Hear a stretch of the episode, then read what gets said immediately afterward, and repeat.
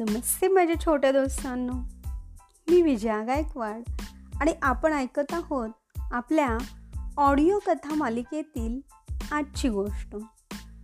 गोष्टीचं नाव आहे हिऱ्याचे मोल आणि लेखक आहेत अशोक सोनवणे. चला तर मग ऐकूया गोष्ट.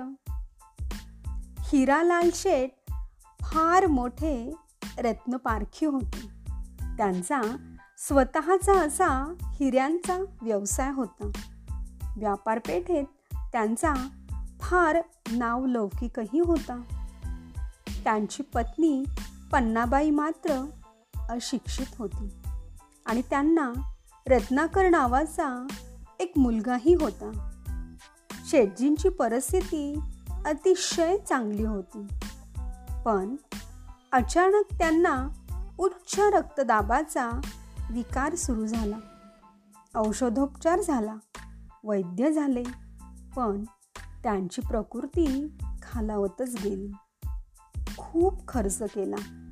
त्यात धंद्याकडेही दुर्लक्ष झाले. कमाई बंद झाली आणि मग परिस्थिती हळूहळू खालावली. त्यातच एके दिवशी त्यांना हृदयविकाराचा अतिशय मोठा झटका आला आणि त्यांची प्राणज्योत मालवली. पन्नाबाई आणि रत्नाकर आता पोरके झाले. अल्पवयातच हिरालाल शेठ त्यांना सोडून गेले होते. रत्नाकर थोडा मोठा झाला. मग त्याची आई त्याला म्हणाली बेटा तुझे वडील जाताना त्यांनी मला एक छोटासा दगड दिला तो बाजारात घेऊन जा आणि त्याची किंमत काढ. कितीसे पैसे मिळतात याचा तपास कर. पण एक गोष्ट मात्र लक्षात ठेव. तुला फक्त त्याची किंमत काढायची आहे. तो विकायचा नाही. मुलाने तो खडा सोबत घेतला. तो बाहेर पडला. सर्वात प्रथम त्याला भाजी विकणारी एक बाई भेटली. त्याने तिला हातातला छोटा दगड दाखवत विचारले काकू हा दगड बघा याच्या बदल्यात तुम्ही मला काय देऊ शकाल? भाजीवाली म्हणाली बाळ द्यायचाच असेल तर दोन टमाट्यांच्या बदल्यात हा दगड मला दे. फार काही नाही मिळणार. तराजूत माल तोलताना तो मला उपयोगी पडेल. रत्नाकर म्हणाला बर ठीक आहे. आणि असं म्हणत पुढे चालू लागला. रस्त्यात अजूनही काही माणसांना तो भेटला.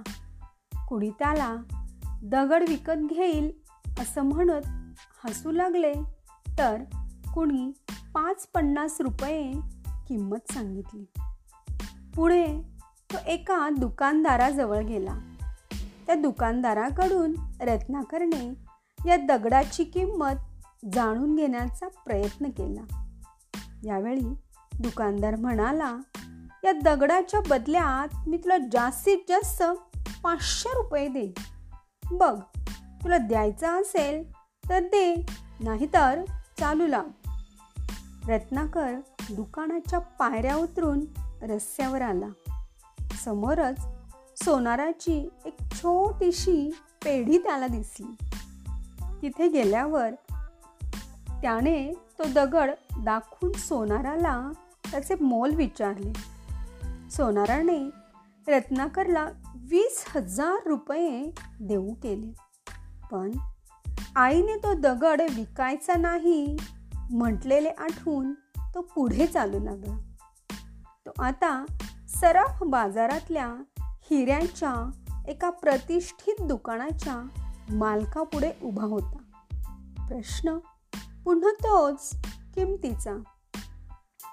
दुकानदाराने बारीक तपासणी करत त्याची किंमत ठरवली एक लक्ष रुपये.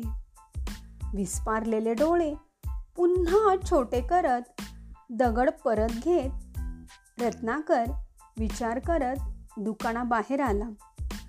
शेवटी तो शहरातल्या सर्वात मोठ्या हिरा विशेषज्ञांकडे गेला आणि नेहमीप्रमाणे त्यानं म्हणाला महोदय कृपया दगडाचे मूल्य सांगण्याची मेहरबानी कराल.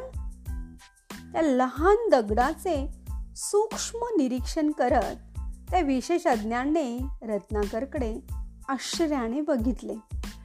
तो पुढे म्हणाला पोरा? हा एक मौल्यवान हिरा आहे.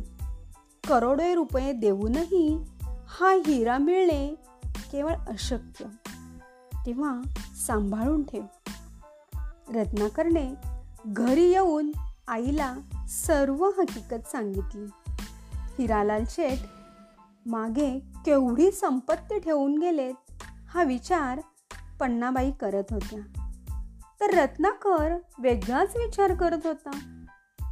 तो हा की वेगवेगळी माणसे या एकाच दगडाची किंमत किती वेगवेगळी सांगत होती. आपले आयुष्यही या हिऱ्यासारखेच आहे. त्याची किंमत काही लोक दुर्दैवाने या गोष्टीतल्या भाजीवाल्या बाईसारखी मामुली करतात तर काही लोक हिरा विशेषज्ञांसारखी अतिशय अमूल्य असल्याचे जाणतात. प्रश्न आहे तो हा की आयुष्याकडे कोण कसे बघतो याचा. तर बालमित्रांनो अशी होती ही आजची गोष्ट हिऱ्याचे मोल. या गोष्टीतून आपल्याला हाच बोध मिळतो की आपलं जीवन अतिशय अनमोल आहे आणि म्हणून ते आनंदामध्ये जगले पाहिजे. धन्यवाद.